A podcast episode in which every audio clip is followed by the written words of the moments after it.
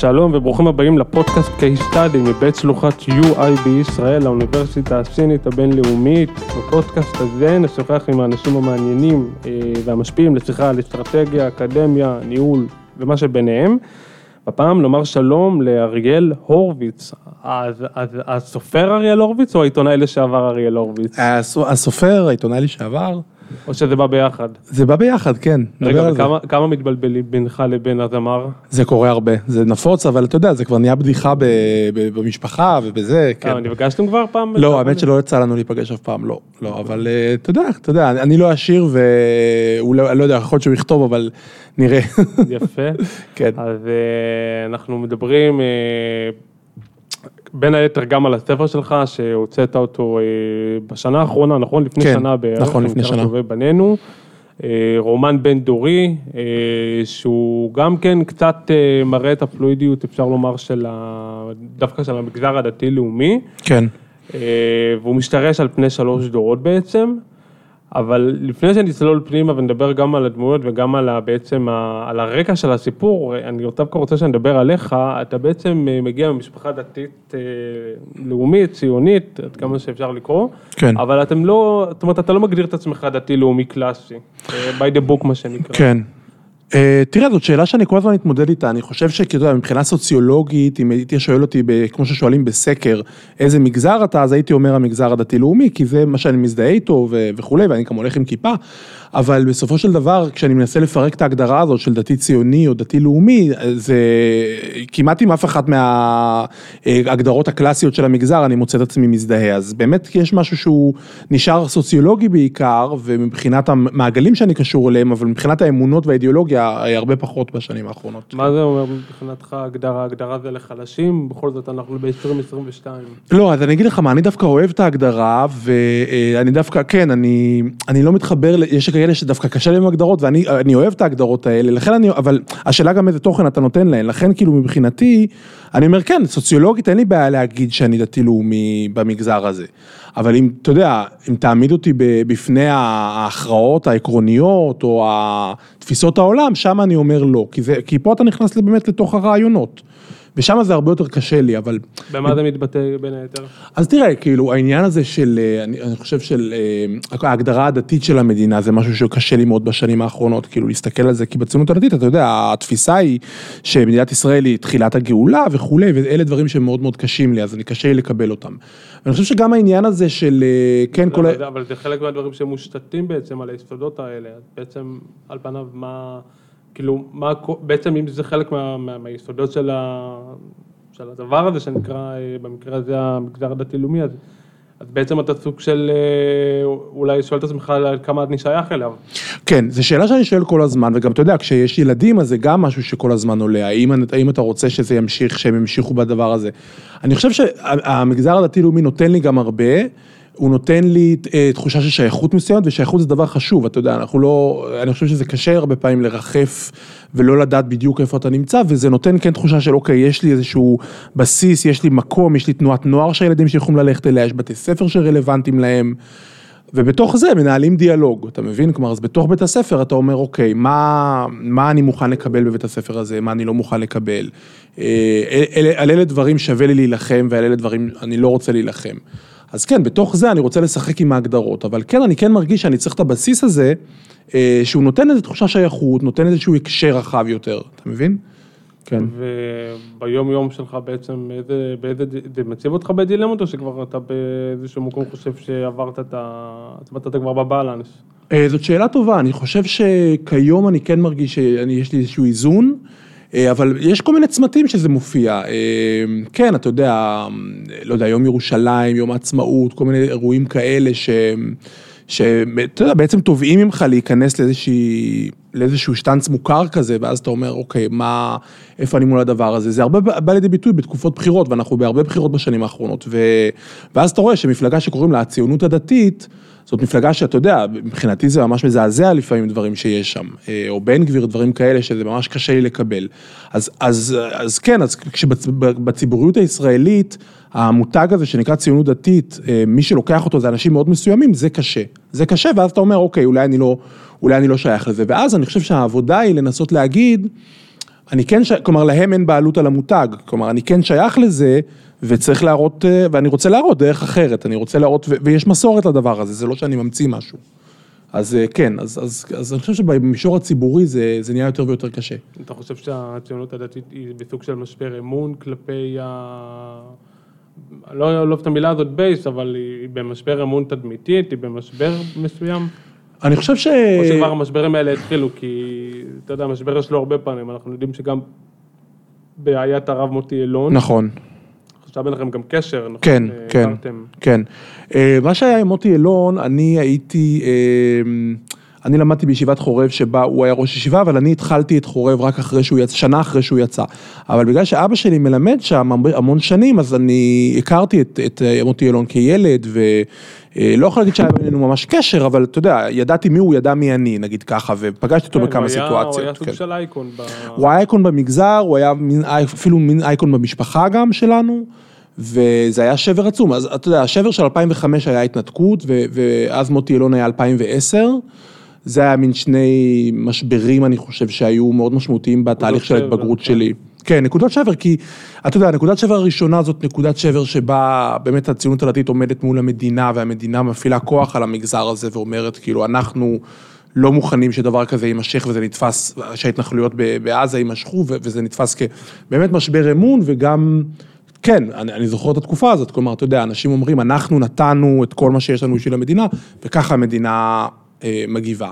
2010 היה משהו יותר פנימי, כן, מוטי אלון היה משהו יותר פנים מגזרי, פחות מול המדינה, אלא מול, המגזר עומד מול עצמו ושואל, כאילו, מה, מה אנחנו עושים עם הדבר הזה? האם נתנו יותר מדי אמון? אגב, בעשור אחרי זה, זה קורה בחברה החרדית עם חיים ולדר ויהודה משי זהב, זה גם נורא מעניין. Uh, הדברים האלה, אתה יודע, הפרשות האלה משנות דינמיקות בתוך מגזרים, כי פתאום, מה שהיה נראה בעינינו כדבר שהוא, אתה יודע, שאי אפשר לגעת בו, כן, האנשים הגדולים והקדושים האלה, חיים ולדר היה, הוא בעצם חינך את כל המגזר החרדי-ליטאי. כן. כן, ומוטי אלון במובן מסוים חינך את המגזר הדתי-לאומי, או היה בשבילם זה. אז, אז, אז כן, אז, אז אתה יודע, אז כשהדבר הזה מתפרק, אז אתה עומד, בכל אחד מהמגזרים האלה, אתה עומד מול זה ואומר, אוקיי, מה... אז מה נשאר לנו? מה, איך אנחנו יכולים לכונן את עצמנו בלי הדמויות האלה? לאן זה הולך, זה גם נורא מפחיד, זה מבלבל. או שאולי יש את הדבר הזה שנקרא להטיל ספק.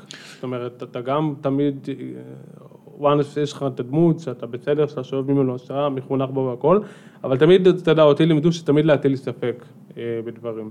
השאלה אם באמת הטלת ספק הזאת התקיימה לאורך השנים, או שבעקבות המשברים הללו היא התקיימה, כי גם, אתה יודע, היה אמונה שלא יפנו את אה, גוש קטיף. נכון. וזה קרה, אז החיים בסוף הם, אה, הם לא תמיד נעימים והם לא תמיד אה, אה, מה שאנחנו בהכרח רוצים. שאלה באמת מה קרה בשלב של אחר כך. בתחושה שלך אתה חושב שהפסיקו מסקנות, שלמדו אותה, הפנימו את ההשלכות? כן, תראה, ברמה מסוימת אני חושב שכן זה יצר איזשהו שבר שאחריו דברים לא היו אותו דבר, באמון ברבנים, בוודאי. יש פרשה, מין פרשה נלווית לפרשה של מוטי אילון, שאני חושב שאני לא יודע עד כמה היא טופלה מספיק, שזה העניין של יחס להומוסקסואלים, שזה משהו שהוא סופר חשוב בעיניי. היה גם אה, עניין של צביעות, כי בסופו של נכון. דבר...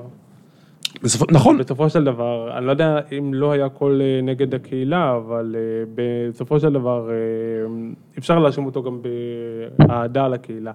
ופתאום כשדמות כזאת מתגלית, אני לא יודע, שוב, זה לא משנה גם מה הנטיות המיניות שלו, אבל אה, בעצם היה פה משהו שהוא כפול קצת באיזשהו אופן. נכון, נכון, אבל אתה יודע, הרבה פעמים מישהו, כשאתה נלחם מול משהו בפומבי בצורה מאוד חזקה, זה גם איזשהו מצביע על משהו שיש אצלך. חד משמעית. אז... אה, הוא הוא היה לוחם נגד הקהילה? לא, אני לא יודע אם הוא לוחם, אבל מצאו אחרי זה ציטוטים אה, שמה שהוא אמר, לא, אתה יודע, כמו כל רב באותן שנים, אבל אתה יודע, פחות הוא הנושא, אני חושב, העניין הזה של איך באמת... אה, התמודדו עם, ה, עם השאלה הזאת, ו- וזו שאלה שמעסיקה את המגזר הדתי מאוד, השאלה של הומוסקסואליות, ו- ובכלל הציבור הלהט"בי זה משהו שהוא מאוד מאוד אה, מעסיק את הציבור הדתי בשנים האחרונות. ו... מעסיק בחיוב או בשלילה? אז אני חושב שחל כאן, כאן תהליך נורא מעניין, שבו אה, הציבור הדתי על פניו מאוד מאוד, היום אני חושב הולך לצד היותר ליברלי, והליברלים אני חושב מנצחים היום. אה, אני אפילו אגיד לך איזשהו גלגול מוקדם של זה, כשהיה את הפרשה, הפרשות האלה עם הרבנים של מכינת עלי לפני כמה שנים. כן, יגאל לוינשטיין ואלי. סדן, כן, בדיוק, נכון, ו- ובחרו כל שבוע אתה יוצאת משם אמירה אה, נכון. בעייתית. אז, אז אתה יודע, הציבור החילוני נראה נורא בפאניקה ובצדק, כי באמת אמירות מזעזעות, אבל אני רק אחר כך הבנתי, בעקבות, אתה יודע, הייתה כתבה מאוד גדולה ב- ב- בהמקור, בערוץ ב-13 על זה, ואני הבנתי שבאיזשהו מקום הם צועקים, הרבנים של עלי צועקים כי הם באמת מרגישים שהם הפסידו, כלומר המציאות הולכת לכיוון אחר. בש- זה נקרא פרפורי גסיסה במידה... תסיסה יותר- של איזושהי חרד"ליות מאוד מאוד אה, חזקה. עכשיו שוב, יש להם כוח מאוד חזק, ויש להם המון אנשים שהולכים איתם. בסופו של דבר המציאות מנצחת. אתה רואה, אתה יודע, היה, הייתה פרשה שבוע שעבר, בשבוע שעבר אני חושב על, אה, היה אולם חתונות בפסגות, לא יודע אם שמעת על זה, אולם חתונות אה, יקב פסגות, אולם אירועים. פסגות, אה, אה, לא, זה יקב באתי לחשוב יקב ברקן, כי הם גם... נכון, אבל ביקב פסגות הייתה חתונה של זוג, אני חושב שזה היה זוג גברים. עכשיו, אתה יודע, זה ממש בלב ההתנחלות ותיקה וזה, והרבנים... פסגות זה התנחלות, זה לא ליד ירושלים, זה לא יישוב זה? יישוב מעבר לקו הירוק, כן. זה... ליד ירושלים, כן, נכון? נכון, כן, באזור אוקיי. בנימין. והרבנים, אה, והוציאו מכתב רבנים שממש תקפו את, ה, את הדבר הזה. ואז העלו לשידור באחת התחנות את המנכ"ל, יעקב ברג אני חושב קוראים לו, ושאלו אותו, והוא אדם דתי, ושאלו אותו מה, איך זה יכול להיות וזה מה, והוא אמר, אני לא נכנס לאנשים לחיים, ואם השני אנשים רוצים לקיים אצלי אירוע, בסדר גמור. עכשיו, זו תשובה שלפני 20 שנה, באמת אי אפשר היה להעלות על הדעת בכלל. יכול. אבל זה מעיד על זה שמשהו התקדם, אתה מבין שמשהו השתנה במובן הזה, אז אני חושב שבמלחמה הזאת, בהרבה מאבקים הציבור הליברלי מצליח, הציבור החרד"לי, אתה יודע, יש backlash, כלומר משיבים מלחמה, מפלגת נועם וכולי. אז אתה יודע, לא משעמם לרגע במגזר הזה, זה כן. אני חושב שגם, אה, אפרופו, בהמשך לדברים, אני חושב שגם מה שהשתנה זה שבדורות של, אה, של לפני 20 שנה, זאת אומרת, אני חושב שהיום לדורות הצעירים יש חברים שיצאו מהארון, יש את הדורות שלפני 20 שנה היו ילדים, אז הם כבר גם אה, בגרו ויצאו מהארון, אז באיזשהו מקום זה גם חייב אותם להתכוונן, וזה באמת מעניין גם לבחון את זה אצל החברה החרדית, לראות איך הם... תמיד הם קצת באיחור, כי תמיד הם מלטמים את הדברים באיחור. אבל uh, מעבר לזה, uh, אתה בעצם גם מדבר בספר שלך, בטוב, אתה יודע מה, בוא בעצם תציג קצת את הספר שלך לקוראים, לטובת המאזינים שלא כן. uh, קראו, לא שמעו, לא קראו אותו עדיין, ספר אגב מאוד uh, מומלץ, תודה רבה. תן אה, לנו קצת רקע. כן, אז טובי בנינו הוא ספר שיצא לפני שנה באמת בהוצאת כתר. זה רומן, אה, זה פרוזה, הוא מספר על שלושה דורות, כמו שאמרת, במשפחה דתית-לאומית. סבא מנחם לאופר, שהוא היה מין עסקן פוליטי במפלגה הדתית-לאומית, שהוא כבר פרש לפנסיה. הבן שלו, אה, אה, יואב לאופר, שהוא עורך של עיתון ימני מאוד חשוב, הוא עיתונאי. והנכד, הבן של יואב, קוראים לו איתן לאופר, והוא מין בטלן כזה, והוא סוחר אה, סמים בשומרון. אז זה ה setting של המשפחה הזאת, ואז מה שקורה זה שיום אחד אותו יואב, הבן, העיתונאי, מחליט שהוא רץ, ל... רוצה לרוץ לפוליטיקה ולרשות לרשות המפלגה הדתית-לאומית, והדבר הזה מסחרר את כל המשפחה, כי בעצם החלום הזה, להיות ראש המפלגה הדתית-לאומית, זה החלום האבוד של האבא, של הסבא, כלומר. מנחם לאופר, ופתאום הוא רואה את הבן שלו מגשים את החלום הזה, ואז גם יש לנו את הנכד, את הבן של אותו יואב, שיש לו את התוכניות שלו, כן, עם המסחר, עם העסקים שלו. אז כל המשפחה נכנסת לכזאת סחרחרה, ואני לא אגלה את הסוף, אבל זה, זה, זה פחות או יותר הבסיס של, ה, של הספר. ואתה יודע, זה ספר... איזה תגובות כאילו הפתיעו אותך בעצם מהקוראים שקראו אותו, ראיתי עמית סגל המליץ עליו. אה, אני גם כן, חושב ש... תראה, אני חושב שהוא ספר מאוד שמי שבא מהמגזר הדתי, כן, מאוד אה, יתחבר אליו ומאוד יראה שם את עצמו, אבל אה, הוא דווקא ספר שבעיניי הרבה יותר רחב מזה, זאת אומרת, זה חטא להגיד שהוא ספר מגזרי. אני חושב שזה מאוד לצמצם אותו, אבל מה, מה, איזה תגובות הפתיעו אותך, או איזה דברים שאתה ראית אותם בזמן העבודה עליו, וקיבלת פרספקטיבה אחרת אחרי שהספר אה, דווקא יצא? כן. אז תראה, זה ספר שהוא, אה, הוא כמו, ש- כמו שאתה אומר, הוא ספר שהבסיס שלו, נגיד, הוא העניין המגזרי, אבל זה בעצם העולם החברתי שבו זה מתרחש, אבל בסופו של דבר זה ספר על יחסים בין משפחה, וזה ספר שאתה יודע, על תחרויות בין, על תחרות בין אב לבן ודברים כאלה.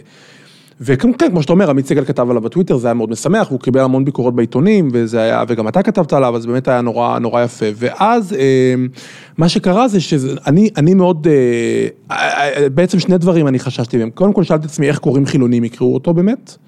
ופה מאוד אה, שמחתי לגלות ש, שקוראים חילונים שהם לא בתוך העולם הזה נגיד, מצליחים להתחבר אליו בצורה מצוינת, כלומר זה... אבל זה לא מרתיע באמת, זה בדיוק מה שגם רציתי לשאול, זה לא מרתיע אנשים שספר שם מקוטלג כמגזרי לצורך העניין, אה, גם אם זאת לא הייתה הכוונה, הוא לא קצת עלול להרחיק קהלים אחרים? זה לא קצת... תראה, אני אגיד לך מה, קודם כל הוא יוצא, הוא יוצא בהוצאת ספרים שהיא הוצאה חילונית מוכרת בישראל, אז זה כן עוזר, כלומר זה משהו שהוא, רואים שהוא, הפנים שלו הוא החוצה, הפנים שלו הם החוצה.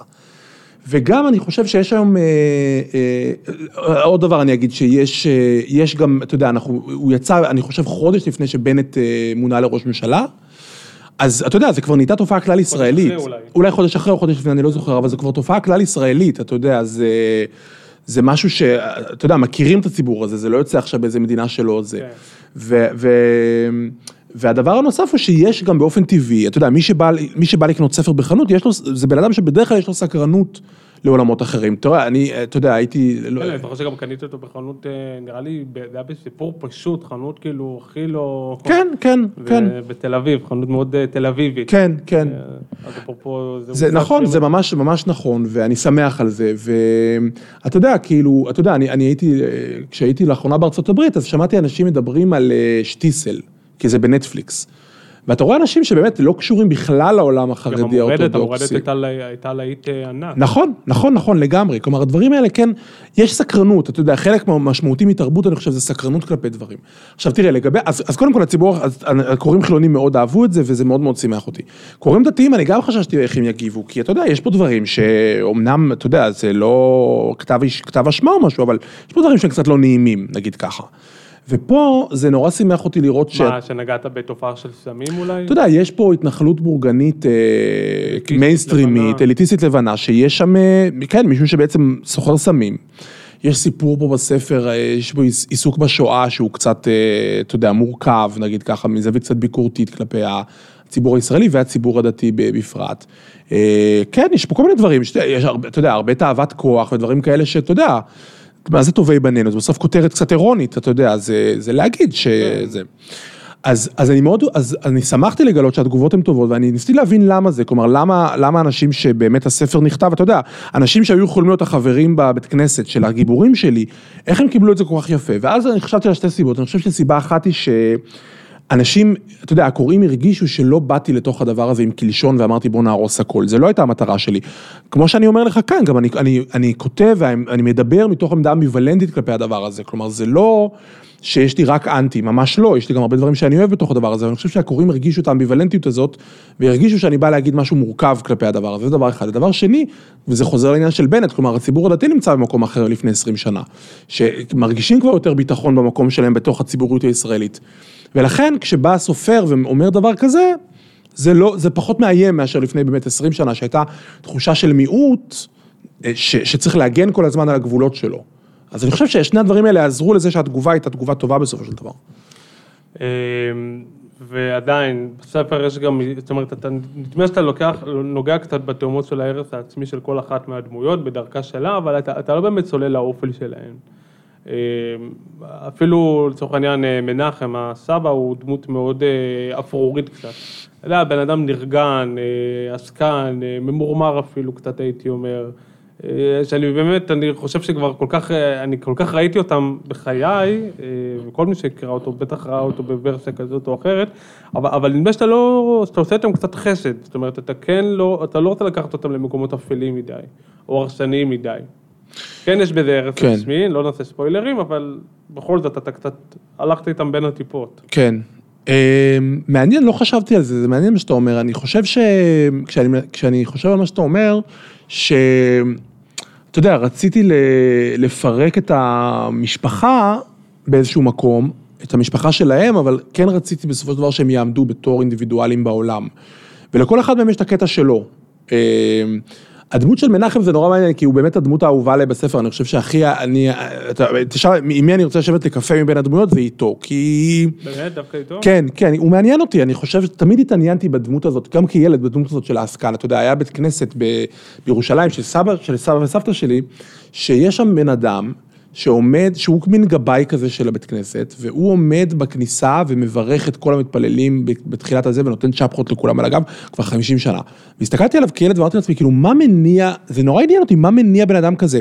אתה יודע, בשלב מסוים בספר, אז מנחם אומר, כאילו מנחם כבר רוצה לעבור מהתפקיד של העסקן לתפקיד של הפוליטיקאי, זה גם מה שיוצר את המתח עם הבן שלו. הוא אומר, אני רוצה להיות זה שגוזר את הסרט, לא זה שעומד מאחורי השר בזמן שהוא גוזר את הסרט. אז, אז זה הסבר אחד לתופעה של העסקן, שבעצם יש כאן, זה עניין של, של, אה, אה, אתה יודע, נמאס להם לפעמים מהשוליות הזאת, והעסקנות היא רק איזושהי מדרגה בשביל להגיע לדבר הבא, אבל יש גם אנשים שבאמת זה הדבר שלהם, כלומר, הם רוצים להיות מאחורי הקלעים. והם אוהבים להיות זה אלה שמגישים את המספריים לשר, ולא אלה שגוזרים את הסרט. ולנסות להבין אותם זה נורא עניין אותי, בדרך כלל כשאתה כותב משהו, אתה, אתה יוצא למסע שאתה מנסה להבין. איך ניגשת באמת לתהליך העבודה על הספר? זה הכל היה כאילו, אה, מה, כאילו מהמחשבה, או מההיכרות שלך, או שעשית קצת עבודת עומק? עשיתי טיפה תחקיר, קראתי. תגיד רק שניסית סמים בשביל... אה, לא, סמים לא ניסיתי אף פעם, האמת, זה כאילו, אה, זה נורא מעניין, כאילו, אני יודע שכולם בגילי ניסו, אני לא, כי אני מפחד להתמכר, באמת. אבל אה, יום אחד אני בטח אנסה, אבל אה, לא, אז סמים לא, אבל כן... בגיל 60 בפנסיה. בדיוק, אבל כן, כן הייתי בקשר עם כמה אנשים ש... כלומר, קראתי מלא, יש פורטל כזה של, אה, שכחתי איך קוראים לזה, משהו של קנאביס, אז קראתי שם המון, והתייעצתי עם כמה אנשים ש... שעוסקים בזה, זה כן, וגם לגבי הדורות, תראה, עיתונות לא עשיתי כי אני יודע, מכיר את העולם הזה, אז לא... לא עשיתי תחקיר על העיתונות, אבל על המפלגה כן עשיתי תחקיר, כלומר ניסיתי להבין, קודם כל קראתי קצת על ההיסטוריה של הציונות הדתית ולהבין יותר בעצם מה זה, וגם על התפקיד הפוליטי, כלומר לנסות להבין מה, אתה יודע, מה ההבדל, דברים שאחרים יודעים, כן? ראש מטה, מנכ"ל, בדיוק, מה... מה הדבר הזה, האם מנכ"ל של משרד יכול להיות אחר כך גם מזכ"ל של מפלגה, האם יש סתירה בנושא הזה, אז קצת בדקתי את הדברים האלה. ואז מה שעשיתי, אה, תראה, הספר נכתב בעצם ב-2018, אה, שנה, ואז 2019 ערכתי אותו, ב-2020 שלחתי אותו להוצאות, זה היה שנה, שנה ושנה. ובשנה של הכתיבה, 2018, אז בעצם אני כתבתי אה, פרק בשבוע, היה לי יום, יום קבוע שאני כותב בו, ומה שעשיתי זה ידעתי, כלומר היה לי מתווה בראש של לאן הסיפור הולך, ואז, אתה יודע, היה לי פרק, הייתי צריך לכתוב פרק פרק, והספר בנוי ככה, זה בנוי בשלשות, כלומר זה פרק פרק פרק, וכל פרק עוקב אחרי אחת משלוש הדמויות הראשיות. אז ידעתי שכל פעם שאני יושב מול המחשב לפרק, אני צריך להיות לגמרי עם אחת משלוש הדמויות שלי, ואז, ואז זה כאילו אתה יוצא לדייט איתו.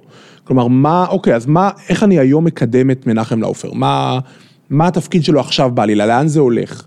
כנ"ל עם יואב וכנ"ל עם איתן, לאן הם הולכים מפה, מה, מה הפרק הזה, איך הפרק הזה אמור לשרת את המסע שלהם. ואתה יודע, הרבה ביקורות שקיבלתי על הספר, ביקורות חיוביות, אמרו שיש משהו, בספר משהו מאוד קצבי, כן, או שהוא ממש נקרא בשטף, כן, באנגלית אומרים page turn, או כאילו זה ממש, אתה, אתה ממש קורא בשטף, וזאת, קודם כל זאת מחמאה אדירה, ואני מאוד שמח על זה, אני לא, זה לא משהו שהייתי מודע לו, אבל אני מאוד שמח שאומרים את זה. אבל חלק מזה זה כי באמת, אתה יודע, אני מוכוון, אני מוכוון, אתה יודע, הרבה פעמים סופרים שואלים, מה יותר חשוב, עלילה או דמויות? אז קודם כל הכל חשוב, אתה יודע, אין, אי אפשר להגיד מה זה. אצלי אני חושב שהעלילה באמת היא, היא מה שהניע אותי, כלומר, אה, זה נכון שיצרתי... אבל דיוויד לינס אומר שזה בעיקר הדמויות. אז זה, אז כן, זה מחלוקת, כלומר, זה באמת עניין של סגנון ועניין של השקפת עולם. ושוב, אני אומר, הכל חשוב, זה לא משהו שאפשר להזניח, אבל אני כן חושב שאצלי לפחות העניין של העלילה היה מאוד חשוב, ואני חושב שזה בא לידי ביטוי באמת באיך שהספר נקרא, ואז אני שואל את עצמי, איך... איך אני עובר מנקודה לנקודה, איך הספר הזה, אין, אין בו חללים, אין בו רגעים מתים, כי אני רוצה, אתה יודע, למשוך את הקורא איתי באיזה חבל כזה אחריי, כי תשמע, מה זה, מה זה ספר? אתה מבקש מהרבה אנשים, אתה מקווה שהרבה אנשים ישבו ויקדישו שעתיים, שלוש או ארבע או חמש מהחיים שלהם בשביל מה שאתה כתבת. קודם כל זה משהו טיפה יהיר, כן? כאילו מה, אתה יודע. מי אתה שתבקש, אתה יודע, סתם ברחוב ככה מישהו מבקש ממני שלוש שעות, אני לא נותן לו זה. אז אתה מבקש, אתה מבקש הרבה, ואני חושב שאם אתה יוצר את הדבר הזה, שאתה מבקש מהקוראים את, ה, את הזמן הפנוי שלהם, אז יש בזה, זה, זה בא עם אחריות מסוימת, אתה צריך ליצור משהו שהוא מושך אותם, שהוא יחזיק, אתה יודע, יחזיק אותם בפנים. ובעצם מבין כל המנעד הזה למעשה, אה, אתה רואה את עצמך ממשיך ב, בהמשך גם באותו עניין מגזרי, או שאתה רוצה לדבר אולי על הספר הבא, אבל שהוא כבר יוצא מגבולות המגזר? כן. אה, תראה, גם בספר הראשון, בטובי בנינו, העניין המגזרי אה, הוא, חל, הוא, הוא גם מהותי לספר, אבל הוא גם באיזשהו מקום המסגרת של הספר. וכמו שאמרתי קודם, יש פה סיפור משפחתי וכולי.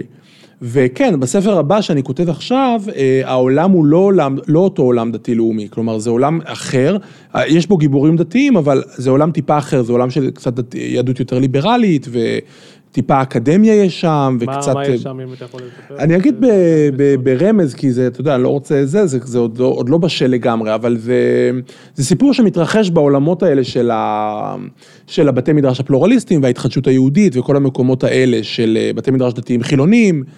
אה, זה בעצם העולם, אם העולם הקודם היה ציונות דתית, אז העולם החברתי שבחרתי הוא העולם הזה של היהדות הליברלית יותר. זה העולם שבו מתרחש הספר הבא. וכן, ובתוך זה יש גיבורים שפועלים, ויש... אני חושב ש... אתה יוצר יקום של, של כל הספרים האלה, שזה כאילו, אה, כמו שסטיבן אה, קינג בספר mm-hmm. האחרון שלו, אם יצא לך לראות, אז הוא מדבר, הוא מנסה שם כל מיני רפרנסים לקלאסיקות ראשונות שלו, של הניצוץ למשל. כן, כן. אתה רואה את עצמך גם יוצר איזשהו מין יקום, או שזה... תראה, זה מעניין שאתה שואל, יש איזה שתי דמויות אה, שוליים, דמויות משנה שהמשיכו איתי מהספר הראשון לשני, לא, לא מהמשפחה הזאת של לאופר, אבל פה ושם. איזה מישהו, דמי, דמויות משנה שהכנסתי הלאה, וכן זה יוצר, וזה הגניב אותי לעשות את זה, כלומר אני שמחתי, זה יוצר המשכיות. וואי, זה קצת מורכב להכניס יותר מדי דמויות, כי אני נכון. לפעמים קראתי עכשיו את הספר, נראה לי, אה, לא נראה לי, נהר אדום ארוך בוהק. אוקיי. ספר מעולה, מותחן אה, ממש, mm-hmm. מותחן באמת אה, קשוח, mm-hmm. והיה שם שלב שמרוב דמויות כבר, אני, אני כבר הרגשתי שטיפה אני הולך לאיבוד, כאילו מבחינת שאתה בוחר דמויות לספר, אתה, יש לך סדר מסוים, יש לך צורה מסוימת, שלא להעמיס על הקורא. וואו, זאת שאלה ממש טובה. כן. תראה, בגדול, פעם ראיינתי איזה סופר, ושאלתי אותו, תגיד, אתה, כשאתה כותב את הספר, אתה חושב על הקוראים? והוא כזה עשה מין מבט מזלזל ואמר, לא, מה פתאום אני אומר שאתה חושב על הקוראים? ואני חושב הפוך ממנו. אני חושב הפוך ממנו, אני חושב שאני אני כל הזמן חושב על הקורא. כי שוב, כמו שאמרתי קודם, אתה, קודם כל אתה מבקש זמן פנוי. וב', זה יותר מאשר זמן פנוי, אתה יוצר, אתה מנסה ליצור דיאלוג כשאתה כותב ספר. אתה רוצה, זה מכתב שאתה שולח בבקבוק. ואתה מקווה שהוא יגיע לצד השני של החוף, ושמישהו יפתח אותו, ויקרא אותו, וזה יעשה לו משהו. אז ברור שאני חושב על הקורא. כשאתה מסתכל על ספרות העולם, הספרות הקלאסית, זה מה שספרות עשתה, אתה יודע, אליאדה ואודיסאה, זה משורר שעומד מול קהל ושר להם שירים, כי הוא רוצה ש... להשמיע עליהם משהו. אז זה ברור שיש דיאלוג, אז אני כל הזמן חושב על הקורא. ולגבי העניין הזה של הדמויות, זה מעניין, כי בספר האחרון, בספר, סליחה, שאני כותב עכשיו, אז uh, פתאום הרגשתי, קראתי אותו לאחרונה, פתאום הרגשתי שאני מכניס כל מיני שמות סתם, וזה עלול להכביד. ואז זה משהו שבשלב העריכה עושים, שבאמת מורידים את הדברים האלה, כי אתה לא רוצה באמת להכביד, אתה לא רוצה להכביד, אתה רוצה לזכור כל הזמן, אני רוצה לזכור כל הזמן את מי שנמצא בצד השני. אז זה, זה מין אה, כולסטרול כזה, מין שומן כזה שאתה צריך להסיר לפעמים. כן. אה, ובעצם למעשה ברגע שהספר אה, מוכן וכתוב, יש את ההרגשה הזאת של אה, טוב, אולי הייתי יכול להכניס משהו אחר, או שאולי קצת, אה, זאת אומרת, יש לך תחושה או שאתה כבר מגיע למצב שאתה במאה, בטמפרטורה המתאימה להוציא אותו? אה, אתה מדבר לפני שהוא יוצא או אחרי שהוא יוצא? ברגע שהוא יוצא. ברגע שהוא יוצא, ברגע שהוא יוצא יש שמחה על זה שהוא יצא והוא על המדפים. ואני משתדל, אתה יודע, בספר בטובי בנינו, לפני שהוא יצא, אז אה, קראתי אותו שוב, כדי להזכיר לעצמי מה זה, כי אתה יודע, תכף ישאלו אותי על זה ותכף זה. אז ניסיתי, אז קראתי אותו שוב, ו... ניסיתי לנטרל את הדבר הזה, של אה, יכולתי להכניס עוד משהו, יכולתי לעשות זה, כי זה בשביל מה, זה לא מועיל, אתה מבין? זה... כן. ואמרתי עוד לשאול אותך, אה, בעצם איך אתה, כשאתה ניגש, איך אתה מפתח חלילה, כאילו איך אתה ניגש לפתח חלילה מסוימת? אז תראה, כי הרבה פעמים אנשים ניגשים לכתוב, אבל הם לא יודעים איך זה הולך להסתיים. נכון. אני, אני מוצא שזה באמת כמו, אה, אתה יודע, נתנו מלא דימויים אה, שחוקים לכתיבה, אני חושב שהדימוי של, אה, של אדריכלות, של בנייה של מבנה היא הכי טובה. כי זה באמת, אתה באמת ניגש לדבר שהוא הוא מבנה, ואתה צריך לתכנן אותו. ואז יש כל מיני רבדים לבנייה הזאת. אז יש את השלד, שאתה אומר, אוקיי, מה, איך זה הולך להיראות, מי הגיבורים שלי, לאן אני רוצה לקחת אותם, ואז יש את השאלה, איך זה יסתיים. יש כאלה שלא רוצים להחליט איך הספר נגמר לפני שהוא נגמר. אני לא זוכר בטובי בנינו אם אני ידעתי איך הספר ייגמר, אני לא בטוח, אבל יצאתי לדרך כשאני יודע פחות או יותר מי, ה, אה, מי הדמויות שלי, מה העולם שלהן, מה, מה מעסיק אותן, וגם מה נגיד הקונפליקט המכונן של העלילה. שהקונפליקט המכונן הוא, כמו שאמרתי קודם, יואב רוצה לרוץ לפוליטיקה, ומשני הכיוונים הצבת לוחצת עליו, מהכיוון של הסבא, מהכיוון של הבן. ידעתי שזה זה כאילו ה, כמו ה-elevator pitch של, של הספר, ידעתי מה יהיה. ואז איך זה ייגמר? אני חושב שזה בא תוך כדי הכתיבה, שהבנתי, אוקיי, אני רוצה, אני מבין איך אני מסיים את זה. אה, מה יקרה ליואב, האם הוא יצליח לרוץ לפוליטיקה, מה יקרה לאיתן, האם הוא יצליח לשמור על העסקים שלו בסוד או שזה יתגלה, זה תוך כדי כתיבה הבנתי, כי אתה צריך להשאיר לעצמך... אה, קיבלת אגב תגובות מהמערכת הפוליטית הדתית? האמת שלא, אני חושב שבהוצאה שלחו את זה לבנט ושקד, נדמה לי, ואם, אם, אתה יודע, עכשיו יש לנפתלי בנט קצת יותר זמן, אם הוא רוצה לקרוא את זה, אז זה יכול להיות נורא נחמד. לא, מפוליטיקאים לא קיבלתי על זה תגובות, לא. מה, מתגל, אתה ידעת כאילו שהוא הולך לפרסם או שזה... לא, לא ידעתי בכלל, זה נורא הפתיע אותי. אה, שלחו לו, אה, שלחו לו עותק מהספר. ואז הוא... לא, לא הייתה ביניכם היכרות אישית. לא, לא הכרתי אותו באופן אישי, לא, היה את המספר שלו, אבל לא הכרתי תמיד באופן אישי. אני מאוד מעריך את העבודה שלו, והוא באמת עיתונאי מצוין. ולא הכרתי אותו אישית, אבל אני יודע, הוא קיבל ספר. ואז, אה, ואז נוצר בינינו קשר, הוא אמר שהוא מאוד אהב אותו, והוא כתב עליו בטוויטר, וזה היה נורא נורא משמח. כמה, ו... היה אימפקט ל... אני, אני, אני מאמין שכן, אני לא יודע, זה קיבל בטוויטר, זה לייקים וכולי, אבל אני לא יודע אם זה השפיע, אני מניח שזה גם השפיע על מכירות, כן, אבל אה, זה היה נורא נורא משמח, זה מין פרגון כזה שאתה אומר, אה, הוא אפילו אמר לי, עמית, אני מקווה שזה בסדר שאני מגלה, הוא אמר לי שהוא זיהה את עצמו בכמה מהדמויות בספר, לא ש... היה רמיזות שאבא שלו זה הדמות של... של חגי. חגי סגל, כן, את חגי אני, חגי אני עבדתי אצלו ואני מאוד מאוד מעריך את חגי. לא, זה ממש, אה, זה לא מבוסס על אף אחד. אפשר להגיד את זה בתכלס על המון נכון. אנשים שראינו, אבל... אה, נכון, זה לא מבוסס על אף אחד באמת. גם אני חושב שאנשים אוהבים את הרומנטיזציה הזאת של אה, להגיד שזה מבוסס, או לייצר כל מיני קונספירציה. אגב, אני חושב שזה מעולה לעשות יחס לספר. כן. אנחנו ממש מתקרבים לסיום, רציתי לשאול, בשנים האחרונות יש המון ביקורת על, על כל הוצאות הספרים, שהם די, גם המודל הכלכלי שלהם וגם, ה... זאת אומרת, לא רק שזה מועדון סגור, אלא גם המועדון, המועדון, סליחה, המודל הכלכלי שלהם הוא מאוד בעייתי. מה דעתך על זה? אה, תראה, אנחנו נמצאים בתקופה קשה לספרים בכלל, כי ספרים זה... שתעשיית הספרים אגב פורחת. אה, זאת אומרת, ראיתי בשבוע הספר בשרונה, כן. אה, מפוצץ עד אפס מקום. נכון. ונדמה שכל שני וחמישי יוצאים עררים של ספרים. זאת אומרת, אני דווקא חושב שלמרות שהיה לזה את כל הסיבות ואת כל הפוטנציאל למוסד הזה להיפגע, הוא דווקא נראה שהוא בפריחה. אה, קונים הרבה ספרים, אה, לא, לא, לא קונים הרבה, תכף אני אגיד את זה משהו. נכון ששבוע הספר היה מפוצץ, ונכון שיוצאים הרבה ספרים. אני כן יודע שנמכרים פחות ספרים מבעבר, כלומר זה, הציבור, מטבע הדברים, הציבור קונה פחות ספרים, למרות שבישראל עדיין יש איזשהו... אה, יש אהבת ספר מאוד מאוד גדולה, יש שיח על ספרות שהוא מאוד מאוד יפה ורחב, אז הדבר הזה כן, אה, כן קיים עדיין, ואנשים אוהבים את זה, אנשים רוצים עלילה טובה, אנשים רוצים משהו שיוציא אותם, כי זה מה שספר טוב עושה, הוא מוציא אותך מהשגרה. כן. כן. אז אני חושב, אני, אני לא, אני לפעמים, אתה תלוי באיזה יום. אבל התחושה אומרת שאם אין לך איזה 60-70 אלף שקל בצד, אתה לא יכול להוציא ספר.